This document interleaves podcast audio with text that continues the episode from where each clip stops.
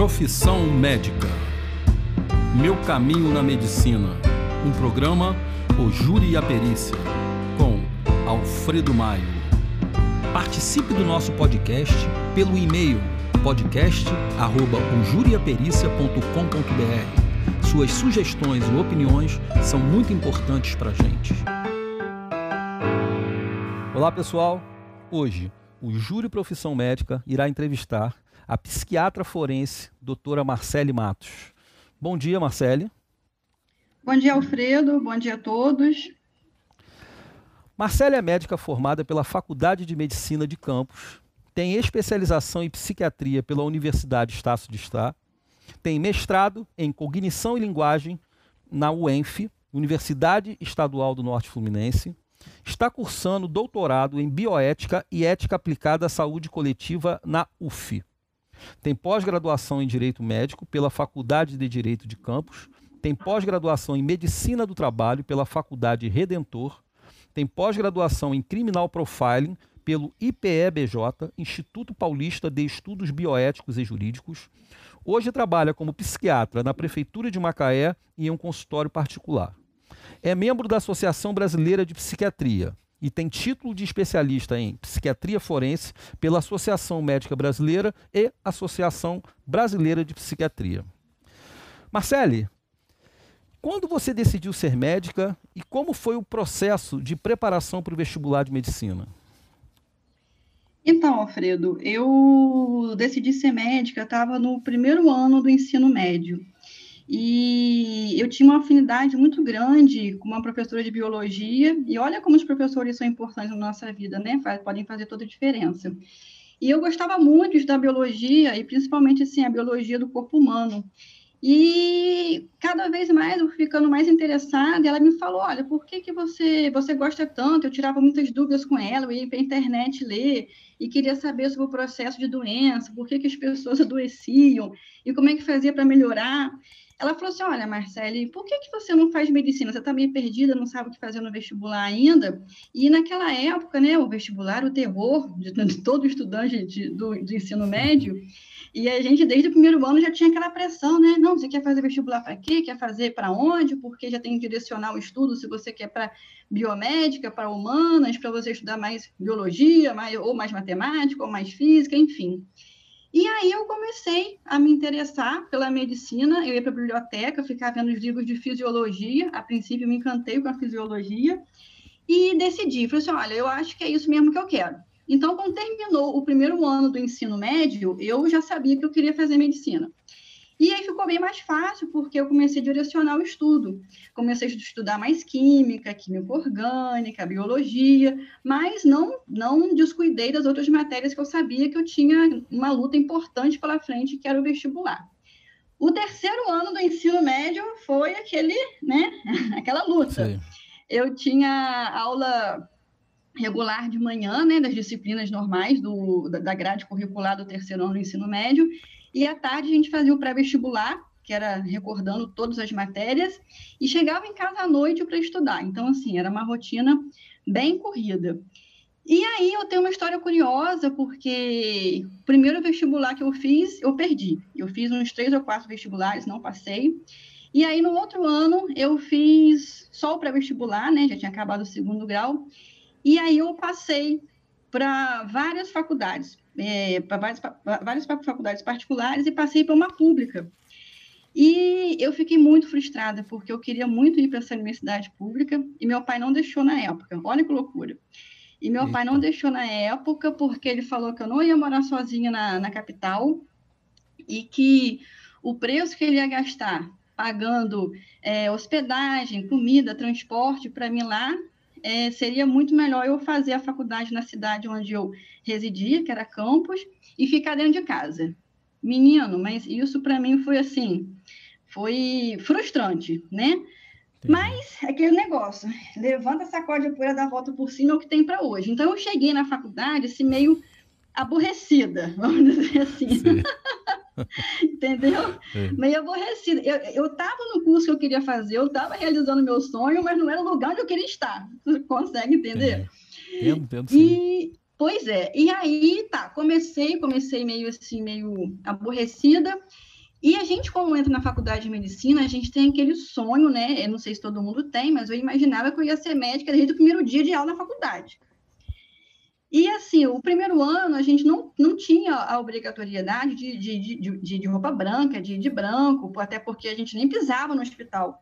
A gente, na verdade, é, perdão, tinha um dia que era obrigatório de roupa branca, que era o dia do anatômico, que a gente ficava de 7 da manhã às 10 da noite no anatômico. Então, só podia entrar no anatômico de roupa branca naquela época e jaleco. Hoje em dia, eu sei que pode entrar de calça jeans e jaleco, mas enfim, né, os tempos mudaram.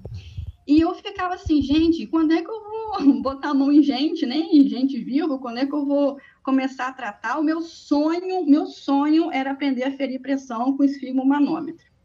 Eu achava aquilo uma coisa assim surreal. Como é que, né? Como é que aquilo funciona? E aí eu comprei uma vez, meu pai comprou uma parede de pressão para mim com esteto, e eu ficava futucando aquilo em casa, acabou que lá na faculdade, né, teve um outro colega mais adiantado que me ensinou, e aí eu fui, a gente foi caminhando. O primeiro ano é bem teórico, né, toda a faculdade é bem teórico, o segundo ano também é bastante teórico, mas a minha felicidade foi o terceiro ano, falo de semiologia. Gente, nossa aula de semiologia, que a gente ia para o hospital, para a beira do leito. Ali, ali eu comecei a me sentir médica e eu tive certeza que eu estava no caminho certo, que eu queria fazer medicina. E quando é que você decidiu pela psiquiatria? Porque a psiquiatria Menino. só tem contato depois de um tempo, né, Marcele? Mas fala, pois é, essa daí é outra odisseia, porque assim, não sei como está a grade curricular agora, mas é, quando eu estava na graduação, a gente só tinha aula de psiquiatria no quinto ano. Isso. No terceiro ano, existia psicologia médica, que era mais ou menos associada com a semiologia. Mas não era psiquiatria propriamente dito, onde a gente estudava psicopatologia, a psicofarmacologia, isso era só no quinto ano. Então, é, ficou mais para frente essa, essa, decisão. Enfim, quando eu terminei a faculdade, é, eu não queria ser psiquiatra. Tanto que eu fiz prova para ginecologia e obstetrícia. Desde o quinto ano, eu já dava plantão, eu era, eu era, acadêmica, a gente falava que a gente era acadêmica no hospital, era estagiária da maternidade, trabalhei na, pra, trabalhei na beneficência portuguesa em Campos, nos plantadores de cana também, dois, dois hospitais com, com maternidade. E eu sabia que eu queria ser ginecologista obstetra. E eu terminei, fiquei dois anos acompanhando o serviço, terminei a faculdade, né, o sexto ano, fiz prova de residência para GO, comecei fazendo GO, GO, ginecologia obstetrícia, né? Comecei hum. fazendo GO, naquela época, GO eram só dois anos a residência, agora parece que são três, né? E eu fiz um ano e meio. Com um ano e meio, me deu um piripaque que eu falei, não quero mais, não estou feliz, não é isso que eu quero. Aí vem todo mundo falar comigo, a coordenadora de residência, a coordenadora do hospital, o diretor, a, a, a, minha preceptora, mas o que aconteceu? O que, que você está assim? Você quer um tempo? Você está com depressão? Você tá... Eu falei, gente, eu não estou com nada. Eu estou bem, só que não, não é para mim, eu não quero fazer isso. Eu adoro, acho super legal, mas não estou feliz, não, eu não me encontrei, não é isso que eu quero. Mas, você... em paralelo, fala. Você fazia onde GO? Em Campos mesmo. Hum. E ficava muito cômodo para mim, né? Que eu não tinha que mudar de cidade, então ficou, ficava bem, bem mais tranquilo.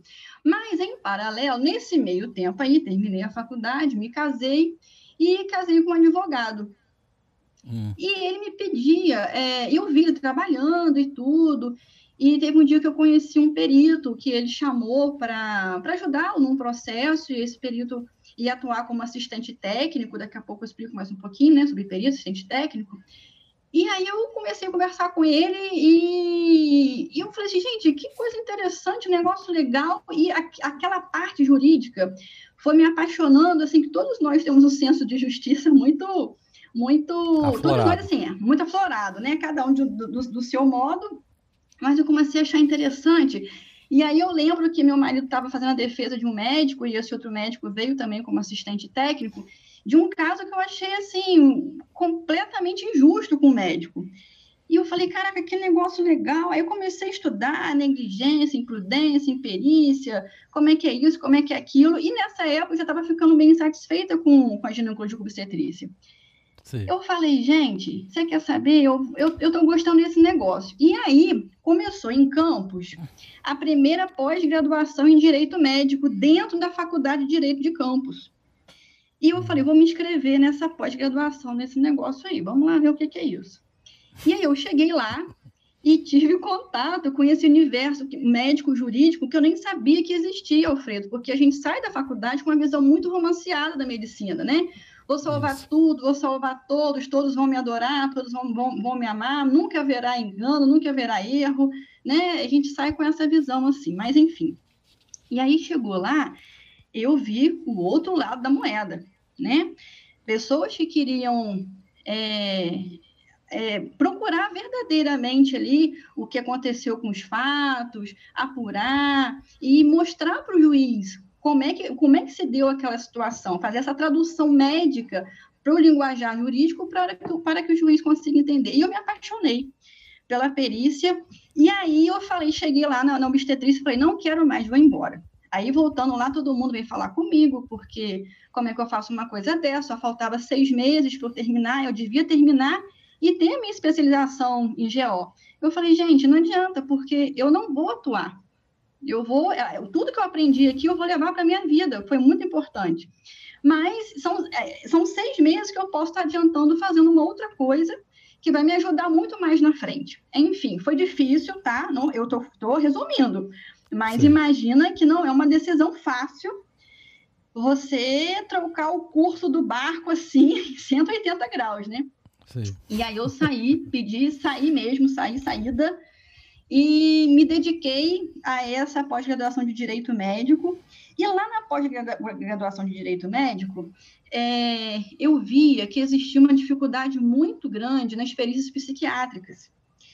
E, inclusive, dentre os colegas que faziam essa pós-graduação, não tinha psiquiatra. Dentro da pós-graduação tinha uh, cardiologista, gineco, tinha cirurgião, tinha uro, tinha clínico, tinha vários advogados, né? Uma turma mista de médicos e advogados, mas todos é, tinham, assim, essa, essa percepção que as perícias psiquiátricas eram muito difíceis. E aí eu comecei, eu falei, gente, já que é muito difícil, então é ela que eu vou, vou estudar, né? E comecei estudando, estudando na parte da psiquiatria. Nesse meio tempo apareceu uma outra pós-graduação, que foi em medicina do trabalho. E aí eu entrei também e fiz as duas em paralelo, a medicina do trabalho e a de direito médico, que me, me ajudou muito, me, me abriu muito o olhar sobre a perícia trabalhista também, porque assim a, a graduação em medicina naquela época ela era muito voltada para diagnóstico e tratamento a gente não tinha é, tanto esse ponto de vista paralelo de, de parte jurídica, de processos legais, de como que isso funciona, enfim. Sim. E aí eu comecei fazendo essas duas pós-graduações ao mesmo tempo, me encantei com a parte da psiquiatria, tanto que é, a, na pós de direito médico, quem foi meu orientador foi um promotor de justiça lá em Campos, e eu fiz sobre psiquiatria forense, e ele me ajudou muito. E eu falei, gente, que coisa fascinante essa questão da psiquiatria. E eu comecei a estudar muito e, e, e me apaixonei pela psiquiatria. Posso ficar falando aqui com você até o Natal sobre psiquiatria, mas, enfim, me apaixonei, comecei a estudar, estudar, estudar e buscar curso. Aí eu falei, gente, quer saber? Eu vou, eu, eu vou matar no peito, eu vou chutar pro gol, eu vou, eu, eu, eu vou estudar psiquiatria, eu quero ser psiquiatra. Não tinha na minha cidade, tive que vir para o Rio, né? Aí vim para o Rio, fiz especialização aqui no, no Rio, conheci pessoas fantásticas, é, os professores muito bons. E aí eu falava, meu Deus, eu saí da faculdade sem saber praticamente nada de psiquiatria, né? E eu tive que estudar muito, sabe? A parte de psicofármaco, de tratamento, de diagnóstico, a parte de revisar toda a neuroanatomia, mas assim, foi, foi, foi uma delícia, tá? Eu faria Sim. tudo de novo.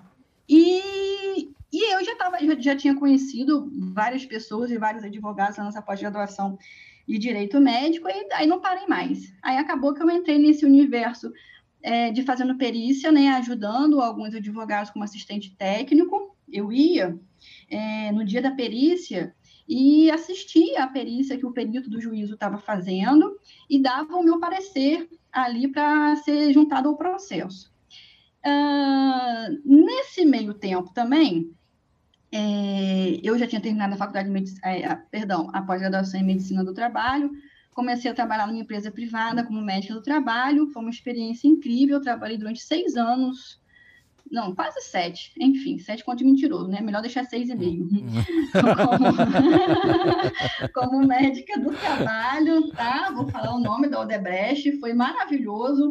Aprendi sobre todos os programas, sobre a parte de legislação, sobre o PCMSO, enfim. E aí o que acontece? Essa é, é, a empresa, eles tinham um projeto em Campos, mas eu sabia que o projeto ia acabar. E aí eu não ia acompanhar a empresa né, pelo país afora. Eu falei, gente, eu vou fazer prova para perito do INSS. Olha só a minha uhum. trajetória. E aí eu falei, vou estudar para esse negócio aí, para essa bagaça, para perito do INSS. Uhum. E aí, menino, comecei a estudar para perito. E compra apostila de direito administrativo, direito constitucional, direito previdenciário, parecia assim que eu estava fazendo outra faculdade, né? Sim. Porque assim, a parte de medicina do trabalho, a gente sabe, né? Então, assim, eu estava dando mais aquela, aquela revisada. Mas eu tive que sentar a poupança na cadeira e ter disciplina, porque estudar para concurso público exige disciplina. As provas de papel do INSS é, abrem poucas vagas, né? Na época tinha aberto apenas uma vaga e com um cadastro de reserva, então eram duas vagas. Enfim, e aí acabou que eu passei na prova. Fiquei super contente, mega feliz. Eu falei, pronto, agora pendurei minha chuteira. Vou ficar como perito do INSS, já tinha terminado a minha especialização de psiquiatria, vou fazer é, consultório e eu vou seguir a vida. Ah, antes disso, eu já tinha feito a prova também para a prefeitura de Macaé, como psiquiatra mesmo, de terminar a especialização, e passei na prova também. Falei, vou ficar com dois vínculos públicos, vou ter meu consultóriozinho, né? E, vamos, e pendurei a chuteira, vamos tocando o barco. Na psiquiatria, eu passei para o plantão da emergência psiquiátrica do hum. pronto-socorro é, psiquiátrico aqui da, da, da, cidade, que atende a região também. Enfim, vida arrumada, né? Estava feliz da vida, muito bem, obrigado. E começou, de repente, dois anos depois que eu estava com essa vida arrumada, como perita no INSS, plantão na emergência psiquiátrica, não tinha conseguido deslanchar no consultório porque não tinha tempo mesmo. Menino, me deu minha inquietude. Comecei a ficar agoniada. Eu falei, não quero isso para minha vida. Não quero. E aí você vê como as coisas mudam, né? Sim. Eu falei, não quero ficar no INSS. Não quero porque eu não nasci para isso. Assim, é... admiro e respeito demais os colegas que trabalham lá, tá, pessoal? É uma vida difícil tá? A gente fica exposto e imerso a várias coisas. É, mas eu falei, eu não nasci para isso, para bater ponto, às, né, entrar às oito, sair às duas, era de segunda a sexta, uma carga horária grande, e aquilo me agoniava, porque às vezes eu acabava um pouquinho antes e não podia ir embora, tinha que ficar 30 minutos sentado no computador esperando para poder bater o ponto, e eu sabia que eu podia estar fazendo outras coisas. Entendi. E eu falei, não, não é isso. Não, não, não, de novo, não estou feliz aqui. Não estou feliz aqui. Segundo surto, não estou feliz. Vamos chamar assim, segundo momento. É. Não estou feliz. O primeiro foi na GO e o segundo dentro, dentro do INSS. E ali Aí o salário falei, do INSS era muito bom, né? Era bom, era um, menina, essa, essa decisão, Alfredo, de sair do INSS, de pedir exoneração de um vínculo público federal, né? Estou falando assim porque para a gente colocar peso realmente foi uma decisão muito mais difícil. Mas aí, coincidentemente, abriu inscrição para na, na, mesma época que eu queria sair, que eu fiquei agoniada que eu queria sair, mas eu também não ia chutar, né? Chutar o balde assim e, e não ter uma, uma outra atividade que pudesse substituir abriu o, a inscrição para professor substituto de Medicina Legal na UFRJ aqui de Macaé. E aí eu fui procurar saber quem que era o professor-chefe lá, se eu podia participar e assistir. Eu já gostava da, da, medicina legal porque eu tive contato com a medicina legal quando eu fiz direito médico, entendeu? Hum. A gente tinha a disciplina de medicina legal, inclusive, que era uma das maiores, né, é, em termos de carga horária. A gente ia ao ML, fez visita, conversou com o perito, via como é que eram as perícias, enfim. E eu já gostava, então eu já tinha comprado Genival França e ia estudando em casa, né? Então eu queria sair do INSS e vi que abriu concurso. E nesse edital, eu vi que não tinha necessidade de ter mestrado, doutorado, que precisava ter especialização em fazer a prova. Fui procurar quem era o professor responsável pela disciplina aqui em Macaé. Quem que era? Doutor Alfredo Maio. Eu falei, eita, é você. e aí, assim, não sei se você vai se lembrar. Eu lembro. Eu consegui o seu contato por meios obscuros, entendeu? Porque foi um outro professor que te conhecia, mas falou assim: olha, não fala para ele que fui eu que passei o contato, não, porque ele não me autorizou. Eu falei, não, fica tranquilo. Eu falo que eu joguei no Google e achei. Hum. aí eu liguei para você Aí você atendeu, eu estava na estrada, voltando para o Rio, e aí eu joguei o recado. falei, olha, doutor Alfredo, aqui, Marcelo e tal, assim, assim, eu queria saber se eu posso acompanhar suas aulas. É você, o quê? Como acompanhar minhas aulas? Eu falei, é. Aí você falou assim, olha, eu vou estar semana que vem, terça-feira, lá na universidade, duas horas, assim, em tal sala. Você pode ir lá para a gente conversar? Eu falei, posso. Aí pronto. Aí começou o nosso caso de amor frater, é. Que nós não nos desgrudamos mais, né? Minha é reverência, meu respeito a você. Enfim, quando eu vi que eu tinha oportunidade, né, de, de, de, estar na medicina legal, eu sempre gostei dessa parte investigativa, da, é, eu já fazia perícia, já tinha feito direito médico, essa coisa toda. Eu falei, é agora que eu vou sair do INSS, porque eu vou me dedicar a medicina legal e, e, a docência, que é outra coisa que eu adoro. Eu adoro dar aula, você já me viu dando aula, você sabe que eu gosto da aula. É. Adoro, né? Enfim, fiz o quê?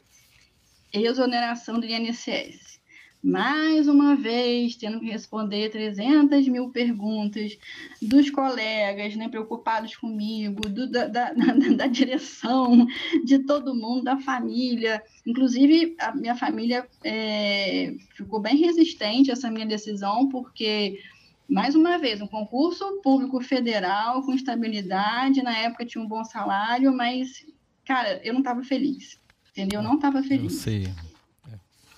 É e isso é legal. Né?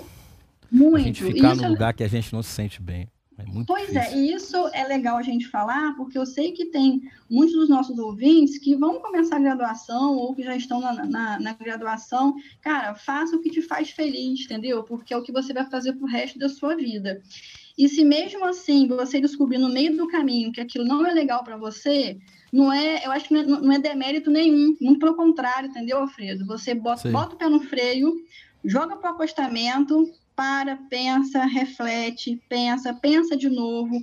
Uma coisa importante, ouça as pessoas que você sabe que gostam de você, né? Porque às vezes elas vão te dar outros pontos de vista que você, no, no olho do furacão, ele não está vendo. E se você decidir que você quer voltar, faça o contorno e volte e começa do zero, porque vai valer a pena. É melhor do que você passar a vida inteira arrependido. E se eu tivesse voltado? E se eu tivesse feito? É. Concorda? Concordo totalmente. É, e é então, muito complicado mas... porque o, o, estudante ele, ele, ele tem essa preocupação, né, Marcelo? Porque ele quer acertar em tudo.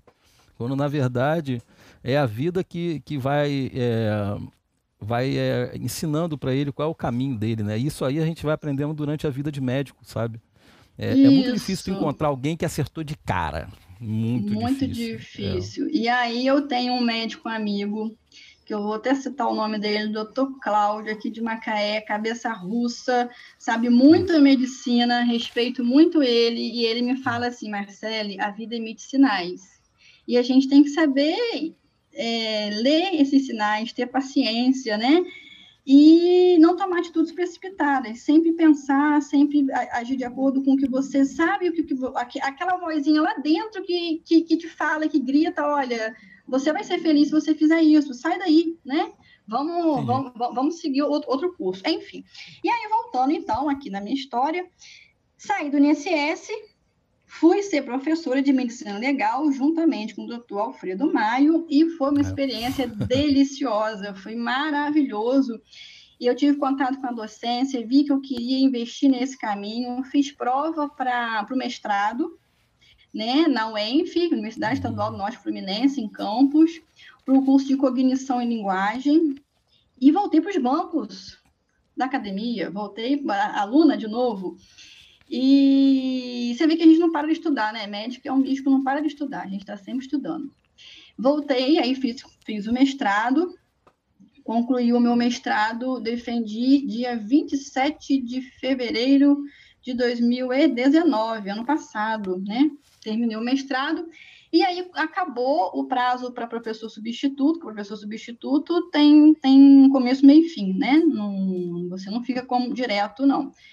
E acabou esse prazo de dois anos, então eu saí, hoje eu não, não, não dou mais aula de medicina legal, infelizmente, mas vou voltar um dia, que eu gosto bastante, né? E o que, que eu estou fazendo hoje? Hoje eu consegui investir no meu consultório, né? Depois de crescer do INSS, eu tive muito mais tempo, muito mais qualidade de vida, embora com um salário bem menor, né? Isso, isso é importante a gente falar. E, mas, assim, sou muito mais feliz, sabe? Eu tenho, hoje, eu tenho dia 14 de dezembro de 2020, eu te falo que eu tive a decisão acertada. Foi difícil, mais uma vez, mas foi acertada.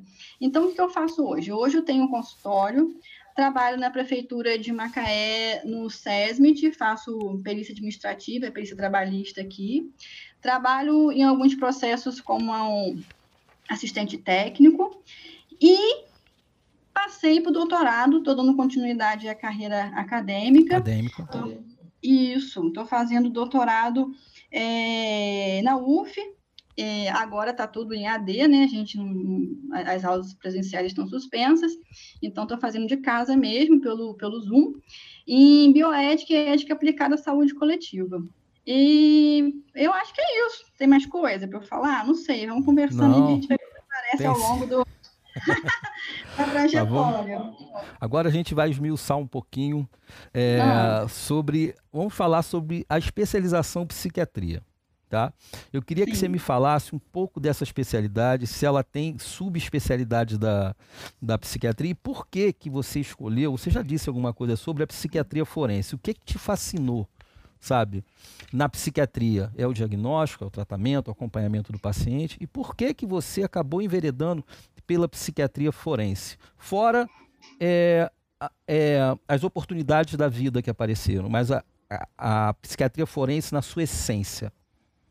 Então, vamos, primeira coisa, essa diferenciação aí da, das, das subespecialidades dentro do universo da psiquiatria, né? Eu chamo universo porque realmente é grande, né? É muita coisa. A gente só passa a saber da existência desse, desse conhecimento tão grande, tão vasto, a partir do momento que você se propõe a estudar aquele assunto.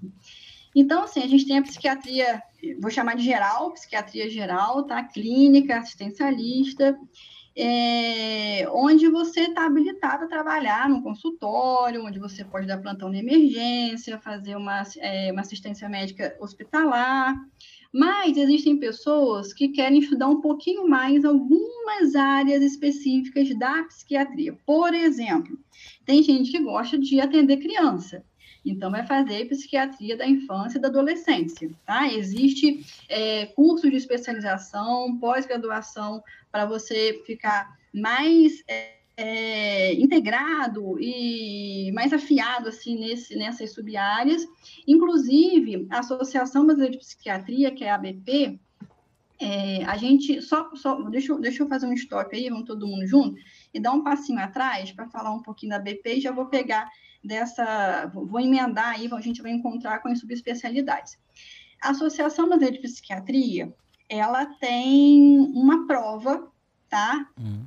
Para você fazer, que você só pode é, ser, é, se intitular psiquiatra a partir do momento que você passa nesta prova. É como se fosse o exame de ordem da OAB, não tem esse exame de ordem? Então, Sim. assim, só que aí o exame de ordem da OAB é para você trabalhar após a graduação, né? E já a, as, as é, associações médicas, e aí você tem de cardiologia, você tem de ginecologia obstetrícia, você tem de pediatria, e tem a de psiquiatria, que chama BP, onde você, quando termina a sua especialização, seja pós-graduação, seja residência médica, você precisa fazer essa prova, que chama prova de título de especialista, tá? E para poder você ser considerado psiquiatra. Então, pessoal, você vê que o caminho é longo, né? Você faz faculdade, depois da faculdade você vai fazer uma pós-graduação, seja ela lato senso, seja residência médica, e depois que você terminar esse, essa especialização, você precisa fazer uma prova de título para você ser titulado, ter o título daquela especialidade. E na psiquiatria é assim, e você, fez a, você faz a prova da ABP. E aí, então, você faz essa prova geral. Aí eu fiz essa prova, passei. A prova não é uma prova fácil, tá? É uma prova é, difícil. Essa prova, em título de curiosidade, para quem né, quiser saber como é que funciona, ela tem três fases. Atualmente tem três fases, eu fiz com três fases.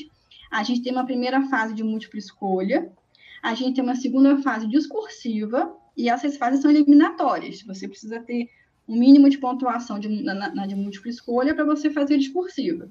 Tem que ter uma, um mínimo de pontuação discursiva para você ir para a terceira e última fase, que é a prova oral, que é uma sabatina, que você faz na, na Universidade Federal de cada estado. Eu fiz a minha prova oral no IPUB, da FRJ, foi maravilhoso, assim, adorei, entendeu? Foi muito bom, muito bom. Enfim, passei na prova. E aí as pessoas que passam na prova, elas são psiquiatras, vão trabalhar como psiquiatras onde elas quiserem. Elas estão habilitadas a trabalhar no hospital, no ambulatório, no consultório, no pronto-socorro, tá? Mas aí é, tem gente que quer, como falei, agora voltando onde a gente, pegando de onde eu parei, que quer saber um pouquinho mais das, das, das sub-áreas da psiquiatria. Né? Dentro da psiquiatria, a gente tem a psiquiatria da infância e adolescência, a gente tem a psicogeriatria, que é a psiquiatria que via mais a parte da, dos idosos, trabalha bastante com, com as demências. A gente tem a psicoterapia, tem psiquiatras que gostam de trabalhar com a psicoterapia, com a sexologia clínica. Dentro da psiquiatria, a gente tem também a subárea que trabalha com a sexologia clínica e tem a subárea da forense, da psiquiatria forense, que é o, meu, a minha cachaça, o meu amor, né? E eu fiz a prova também de, de tipo especialista, lembrando que só pode fazer as provas das subáreas quem fez a de psiquiatria geral, né? Então, é mais uma vez para você estudar, mais uma prova para você fazer. Tá vendo que a gente nunca para de estudar e de fazer prova, né? Você é pensa assim, verdade. assim, ah, vou, vou, parar de fazer prova. Nunca para. Hum. A gente vai fazendo prova, é, parece que a vida toda. E aí eu passei. Mas eu esqueci de falar que durante é, é, essa, é, é, esse momento que eu saí do INSS e que eu e que eu fui trabalhar na medicina legal, né, que eu fui estudar medicina legal, às vezes aparecia alguns alguns casos, assim, para dar parecer, nem, nem fazer perícia, não, pedia só para o que, que eu achava na parte é, criminal. E eu ficava, assim, muito, muito insegura de dar pareceres na parte é, criminal, porque, assim, é, mexer com crime é outro universo também, né? É, é uma, uma né? outra bem diferente do que você fazia nas experiências né, na, na, no direito civil, vamos dizer assim, na, na, parte trabalhista. É um outro universo, é uma outra legislação, são, são, são é, é uma outra pegada. São outros bens envolvidos. Outros bens é. envolvidos, né? É, liberdade, Existe... etc. Justamente, justamente. E aí eu, inquieta, estudando Futuca aqui, Futuca ali, descobri que tinha uma, um simpósio de criminal profiling em psicologia investigativa uma vez por ano em Ribeirão Preto, onde discutia-se temas como é, psicopatia, crimes sexuais. E eu falei, eita, esse negócio aqui está interessante, eu vou participar desse simpósio. E aí me inscrevi no simpósio, me despenquei lá para Ribeirão Preto, Fiquei lá durante o final de semana, me encantei com o pessoal do IPBJ, tá? É, não é propaganda. É, e, e, e, eles tinham a pós-graduação em Criminal Profiling e Psicologia Investigativa, que era justamente uma lacuna que eu via que eu tinha uma certa dificuldade.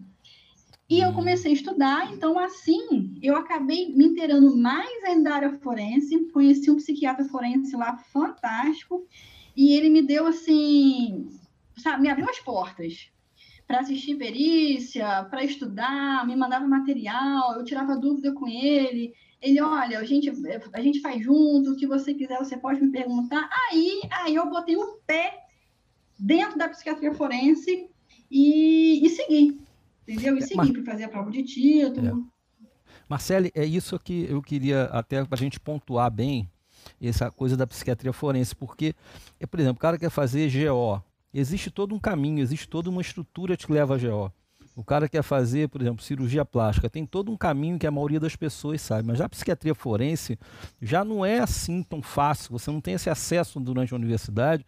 Então veja o que você fez. Você foi fazer um simpósio, nesse simpósio tu conseguiu fazer um networking com alguém que abriu a porta para você, porque isso não é tão explícito, né, Marcele? É mais não, difícil é... de descobrir, né? Sim, então, eu, eu, eu, na verdade, eu dei uma volta, vamos dizer assim, né? Eu dei uma é. volta. Mas vamos supor, vamos, vamos colocar assim, para aquela pessoa que está com a cabeça mais arrumada hoje e que entrou na graduação agora e sabe que ele quer ser psiquiatra, ele vai ter um caminho mais retilíneo, né? Qual que é Sim. é o caminho normal, vamos colocar o padrão, né? Normal, que essa palavra é meio complicada de, da gente conceituar, mas o que, que é o padrão?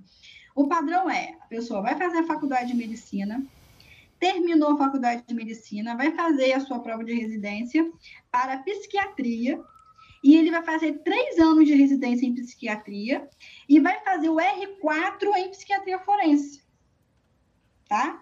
Então, ele vai fazer quatro anos de residência, três de psiquiatria geral e o R4, um ano adicional só de forense, onde ele vai fazer só psiquiatria forense. Então, esse é o caminho é, do meio, o caminho, o caminho padrão. Eu não segui esse caminho.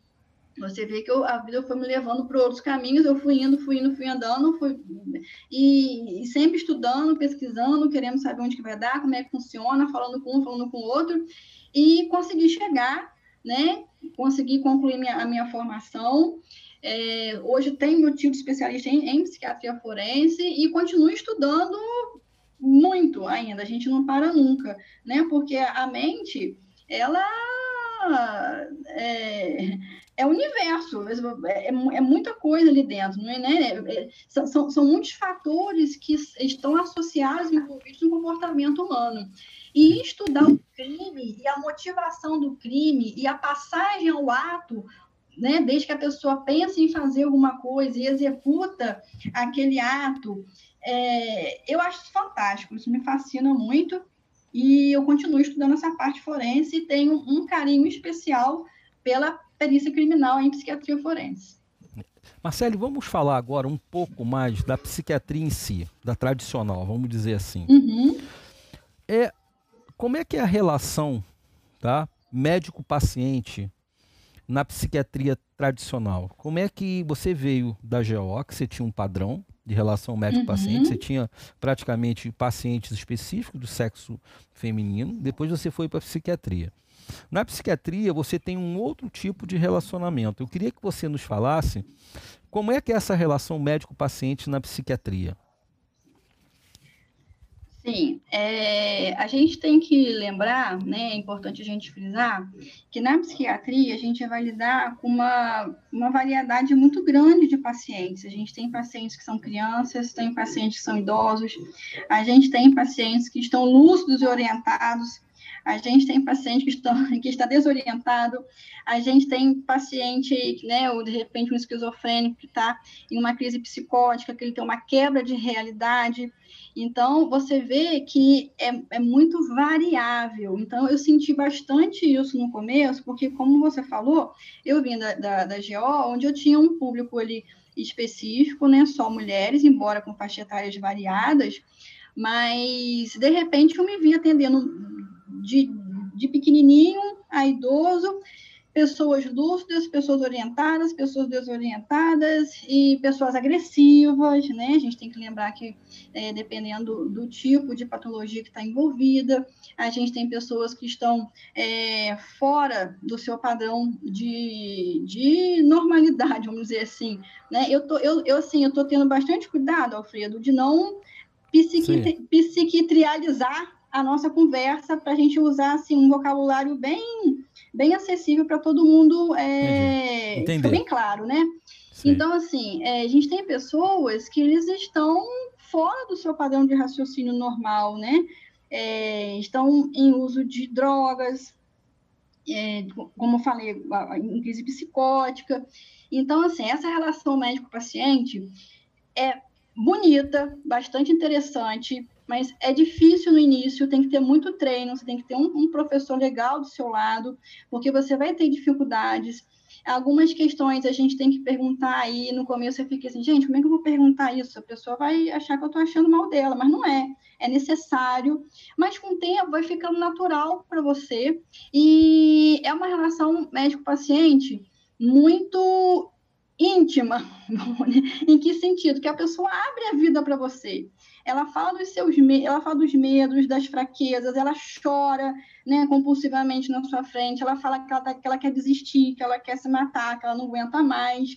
Então, assim, é intenso, às vezes é até um pouco pesado para o médico, principalmente para aqueles que estão iniciando, que não têm um treinamento ainda, mas é, é, é, muito gratificante. Na psiquiatria, a gente não tem um arsenal é, semiológico, como, por exemplo, é, as outras especialidades médicas têm, né, a, a, a obstetrícia, a ginecologia tem.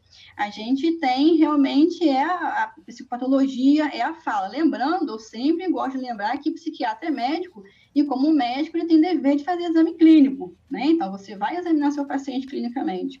Mas é, o que a gente tem realmente é, de vínculo ali para construir um rapport, para construir um vínculo com, com o paciente, é o seu ouvido, é a sua escuta atenta, é você fazer uma, uma boa anamnese, né?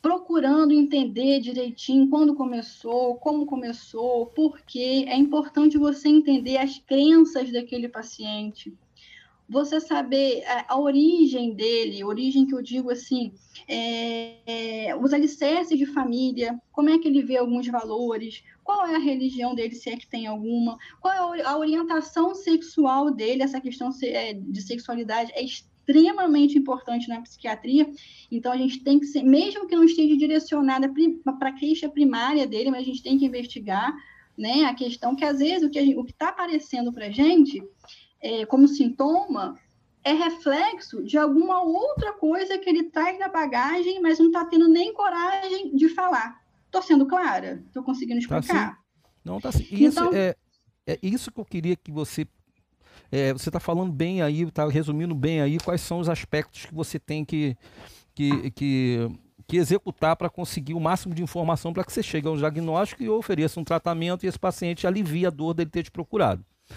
Sim, e, sim. É, e como é, é o, você, enquanto psiquiatra, como é lidar com isso, principalmente no início, porque são padrões diferentes de comportamento, como é que você faz em relação a você para que você não seja é, é, afetado no seu íntimo, de que você não está conseguindo uma boa comunicação para isso? Deve ser uma sensação bem é, é, é difícil de, de lidar, ou não?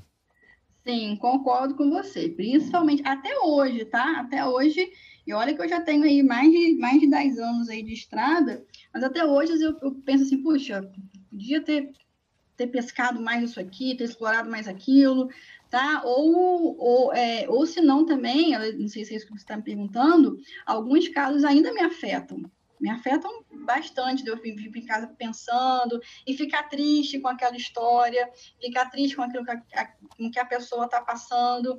É, é, muito angustiante para a gente, enquanto psiquiatra, você estar tá diante de, um, de uma pessoa que tem um transtorno depressivo grave, por exemplo, com uma ideação suicida, e que você quer tirar ele dali, mas ele não sai a vontade, que você tem é de abraçar aquela pessoa e tirar do poço e falar, vem comigo, sai, mas a pessoa não, não sai, entendeu? Por, por N motivos, enfim, não vou entrar né, na, no mérito dessa questão.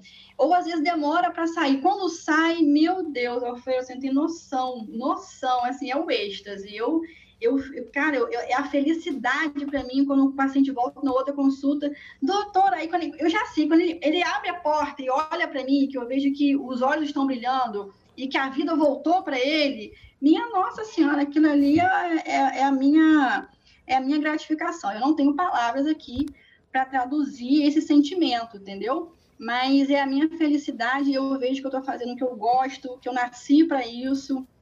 Eu falo que é, embora eu, eu, eu, eu, eu fale muito, mas eu, eu, eu, Deus me deu dois ouvidos assim que eu amo ouvir as pessoas, sabe?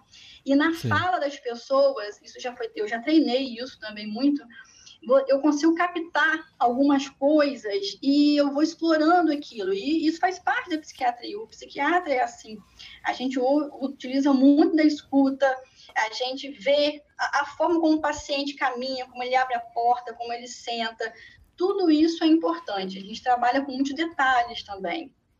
Você usa todos os, os, os, signos possíveis da comunicação, o que ele fala e o comportamento e a linguagem corporal do paciente. Exatamente. Isso deve te dar muita informação, né? Marcele, é, fala pra gente, fala pra gente, Marcele, é, que, que te fascina mais na psiquiatria? É o diagnóstico, é o tratamento ou é o acompanhamento do paciente ao longo desse tratamento? é a psiquiatria inteira. Ah, é? Mas eu vou te falar assim. O, o, diagnóstico, principalmente quando a gente vê que o diagnóstico está correto, tá, pessoal? Porque às vezes a gente se equivoca no diagnóstico também. Se você se, se equivocar, pede ajuda a outro colega mais experiente, revisa o seu diagnóstico. Por quê? Porque o, o tratamento, ele vai ser orientado de acordo com o diagnóstico, correto? Então, se o seu diagnóstico estiver equivocado, você tem que conversar com o seu paciente, rever e começar de novo. Então, assim, o que, que me fascina? Me fascina tudo, o processo todo. Eu sou apaixonada pela mente humana, pela, pelo processo de raciocínio, pela cognição, como as pessoas agem, como elas pensam, como elas se comportam. Eu sou, eu sou apaixonada muito pela psiquiatria. Mas, assim, é, nessas fases todas, diagnóstico, tratamento, vou te falar que o diagnóstico é onde, é, é onde eu alimento meu ego, né? Agora Sei. eu tô falando assim, tô abrindo meu coração para você é onde eu alimento meu ego, porque, poxa, você fica feliz, né? Caraca, eu fiz esse diagnóstico, caramba, que legal, associado com uma síndrome hormonal, aí você tira uma ideia com outro colega, com outro colega concorda com você e fala, cara, que legal, é isso mesmo, tá certo. Então você se sente assim. É... Pode xingar palavrão? Não, Oi, né? Pode, pode. Pode, né? pode. Então, assim, você se sente o foda, entendeu? Caraca, eu, eu, eu consegui fazer esse, esse diagnóstico. Por outro lado, tem que ter humildade também de, de reconhecer quando o negócio não tá bom e que você precisa de ajuda, né? E aí depois vem o tratamento. O tratamento é um desafio de você ir adaptando as queixas do paciente, como é que tá, como é que não tá. É uma fase bastante trabalhosa é, e, que, e, que, exige muito da, da, vivência do médico, da experiência do médico, do tanto que ele estuda.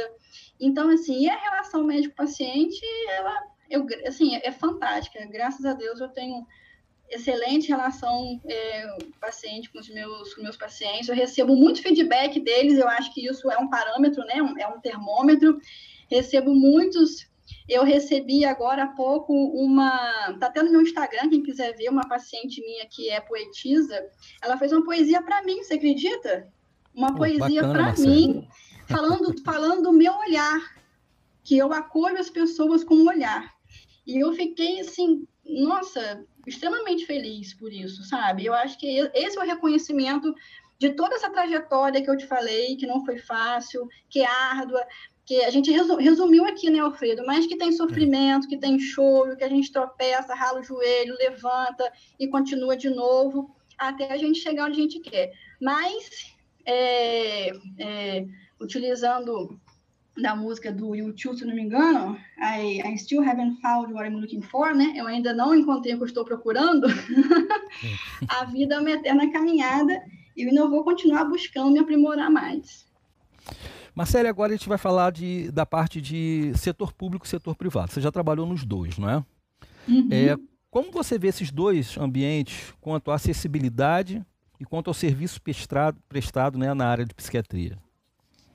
Acessibilidade para o usuário ou acessibilidade para, para o psiquiatra ir trabalhar nesses dois ambientes? Você me pergunta. Para o usuário.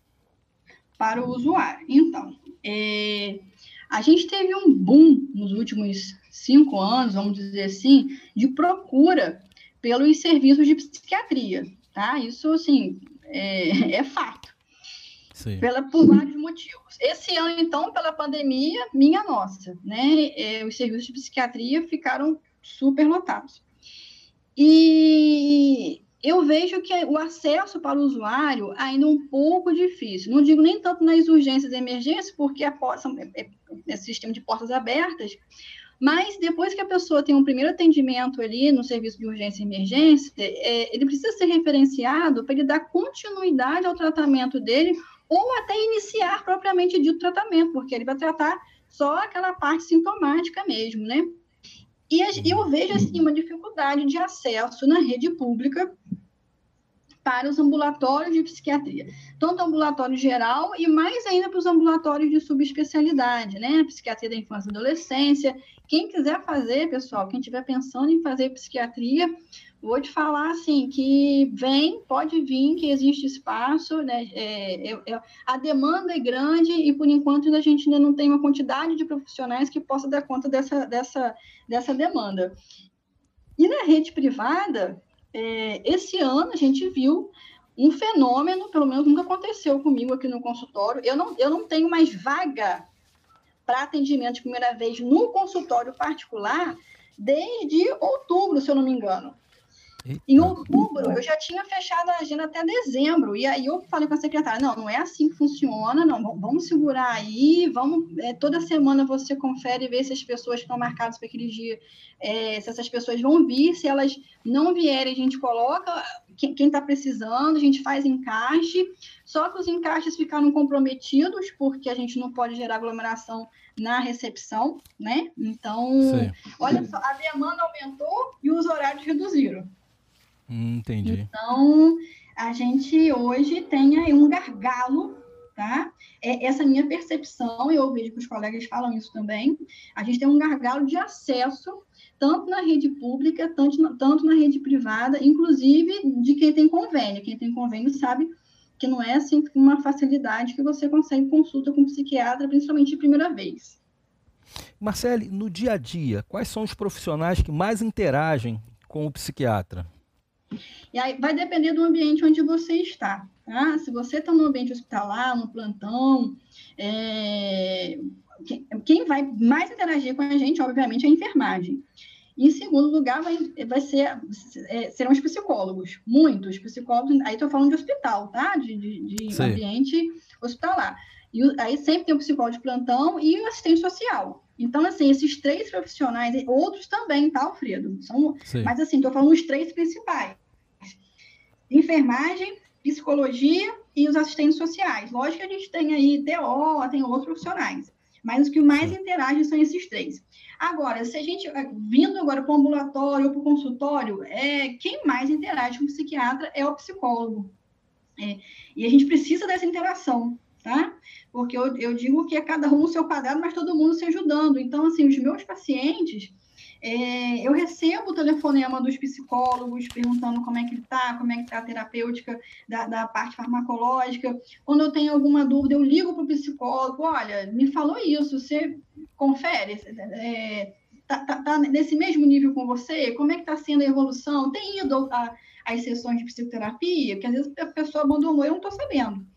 Então, assim, é, a interação com a psicologia, ela é grandiosa, né? E, e é fundamental. É. Marcelo, agora eu queria conversar um pouco sobre a psiquiatria forense. Tá?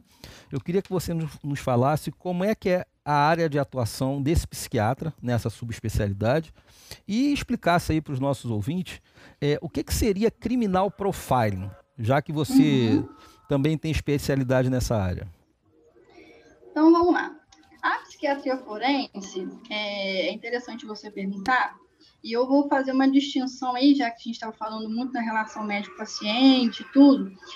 A psiquiatria forense, ela não tem primariamente essa função assistencialista que a psiquiatria, que a psiquiatria clínica tem. Então, Sim. quando é, tem uma pessoa na minha frente impericiando alguém que eu estou fazendo uma perícia, de cara eu tenho que deixar muito claro para essa pessoa, porque às vezes o, o grau de escolaridade dela é, é baixo, a compreensão dela também às vezes está prejudicada. Então, assim, é muito importante a gente deixar claro que ela, ela, embora eu seja médica, seja psiquiatra, mas ela não está ali para uma consulta médica psiquiátrica. Estou me fazendo hum. clara?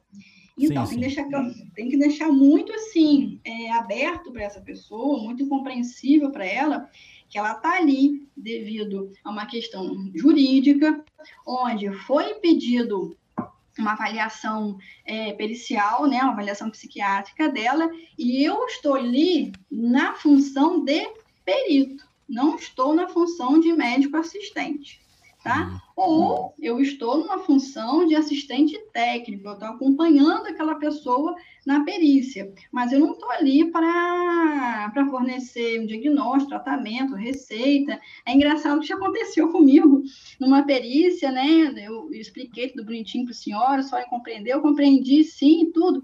Aí no final, quando terminou, ela falou assim: Mas a senhora não vai me dar receita, não? Eu falei: Ai, meu Deus. então, assim é, é, importante, eu tenho muita preocupação de, de deixar isso muito claro, tá?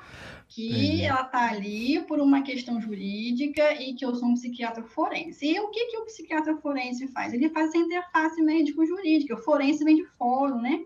Então, o psiquiatra forense, ele pode atuar em vários lugares, como já te falei, como perito, como assistente técnico, vai trabalhar no fórum, alguns são contratados do fórum. Existe psiquiatra forense, dependendo do estado, na, dentro da própria polícia, outros não têm. Então, a gente faz essa avaliação uh, dos periciandos, tá? Dessas pessoas estão sendo submetidas aí é, à perícia por algum processo que ele esteja é, passando, e a gente vai fazer um laudo, esse laudo, né? Você, enquanto perito, você vai emitir um laudo, e nesse laudo você vai dizer tudo que você está vendo, né? Viso reperto. Eu vou descrever ali tudo que eu estou vendo naquele momento pericial é, esse momento pericial, a gente me fala assim, poxa, professora, mas isso é meio complicado, você vai fazer a perícia de um assassino que matou uma pessoa dois anos atrás?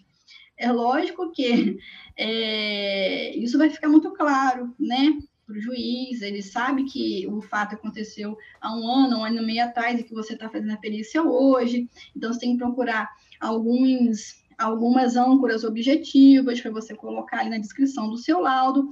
É, é não, não, existe laudo pronto, tá? Cada perícia é um laudo, cada pessoa é uma perícia, e, e assim, é, é, é, estudar, é ver gente, é ver, fazer perícia e ver de novo, e, e recorrer aos livros. Enfim, esse, eu te dei mais ou menos um panorama geral da psiquiatria forense. É importante é. também, só para a gente fechar essa questão da psiquiatria forense e para o criminal profile, que quando a gente fala de psiquiatria forense, todo mundo só pensa no crime, né? Inclusive, é, é, tem gente que olha para mim meio de lado assim, porque acha que todo psiquiatra forense é o, é o, é o Hannibal, né? É o, é, é o Dr. Lecter. então, assim, aí olha assim, meu Deus, será que ela mata a gente também? Come, meu Deus, enfim. Agora, voltando ao que a Marcele estava falando, Marcele falou que vai fazer um laudo de psiquiatria forense. É, quando a gente fala de direito penal, pessoal, a gente vê o seguinte: uma pessoa está sendo acusada de algo. Aí entra um conceito chamado de imputabilidade.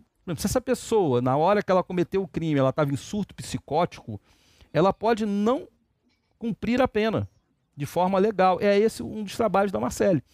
A Marcele vai chegar lá, essa pessoa, a Marcele vai examinar ela e vai dizer: esse rapaz estava em surto psicótico. O problema maior é esse tempo, né, Marcele, que demora. Sim. Então você tem que correr atrás de documentação e etc. É um trabalho muito, muito bonito, mas não é um trabalho simples. Foi o que ela disse. Cada laudo é um laudo, cada laudo é, é uma história. É minucioso, é só... né? Isso é. Minucioso porque você tem que fazer uma avaliação horizontal da vida dessa pessoa, porque a perícia é perpendicular, aquele momento, puf, mas é, não me desobriga de ver a história patológica pregressa, quando começou, quando é, como que evoluiu, se a pessoa já foi internada no hospital psiquiátrico, se está internada, por quanto tempo. Nesse momento da perícia, ela está ela, ela, ela, ela tá, tá presa? Como, em que ambiente que ela está? Né? Em que ambiente essa perícia é realizada?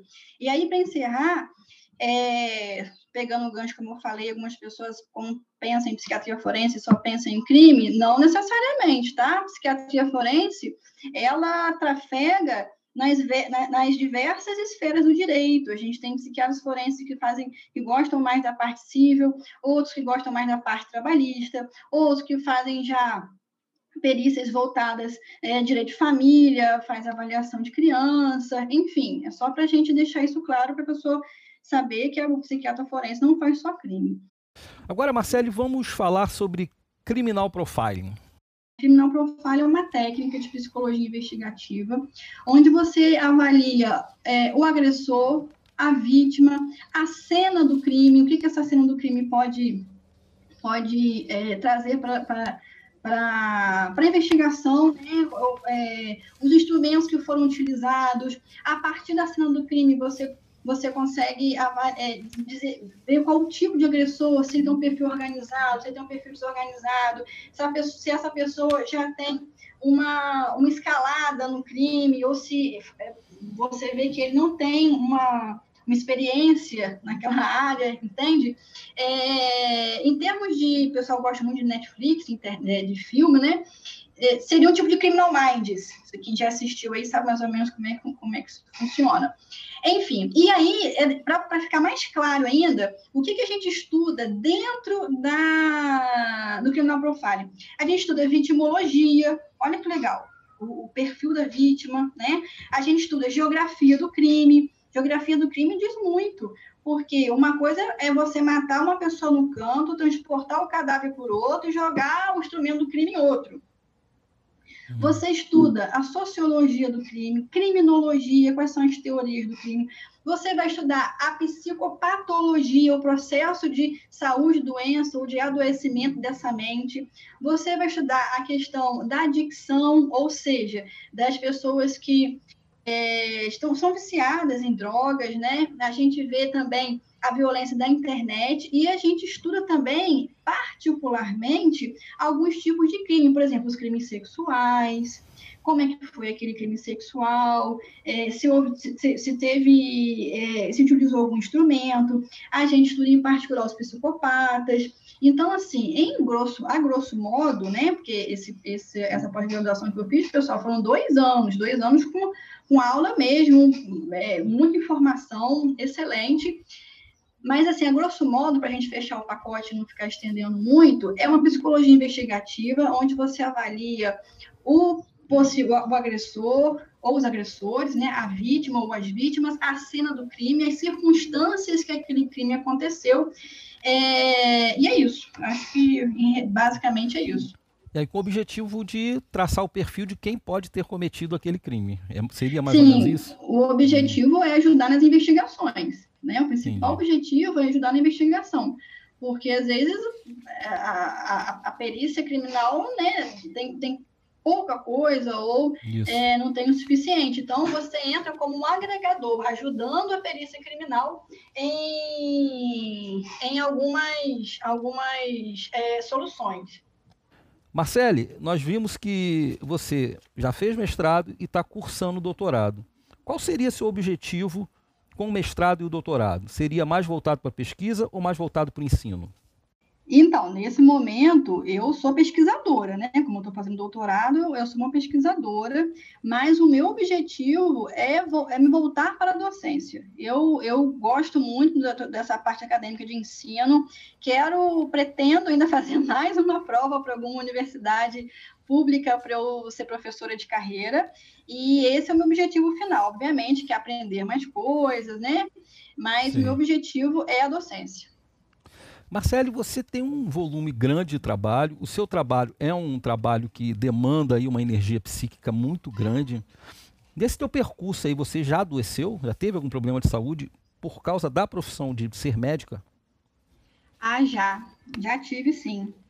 Já. É, agora faz tempo, tá? Mas no começo que eu tava, eu, eu tinha um volume muito grande de coisa para estudar, que eu estava começando a psiquiatria, então assim, é, é, tem, você, tem, você tem, tem que ter a teoria, né? Tem que ter a teoria.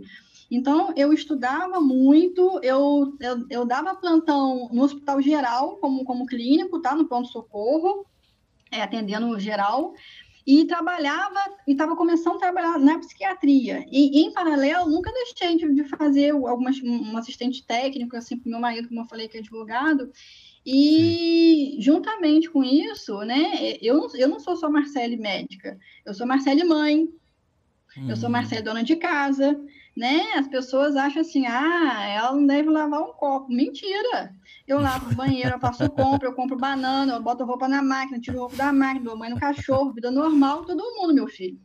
Sim. É difícil sim. Então, assim, já adoeci sim, tá? Já adoeci fisicamente e psiquicamente. Já precisei de psiquiatra. Olha só. Eita. Eita, já precisei, é. já tomei antidepressivo, já fiz tratamento, já fiz psicoterapia, mas hoje eu estou em outra fase da minha vida, porque agora eu virei atleta. então, assim, é, faço, trabalho muito, estudo muito, mas eu tiro o tempo para fazer aquilo que me dá prazer, tá? Aquilo que eu gosto, um momento para eu ser Marcele gente Marcele Marcele. E, e, o esporte me traz isso. É, ou seja, você, quando você não está sendo médica, você gosta de atividade física, não é isso? E você consegue administrar bem, né, Marcele?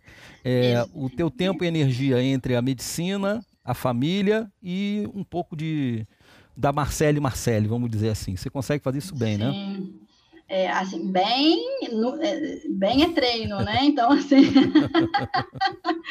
então, assim, semana, olha que, olha que interessante, semana passada, inclusive eu falei com você, eu estava com uma amidalite, né? Caiu minha imunidade, mas, então, então é sinal que eu, mesmo tendo uma experiência com essa, com esse volume de, de atividade, de trabalho, né? De vez em quando a peteca cai. Como eu te falei, não é vergonha nenhuma a gente parar, botar o pé no freio, reavaliar, ver o que está acontecendo, o que, que pode melhorar, porque o objetivo é a gente ter saúde para que a gente possa levar saúde aos nossos pacientes.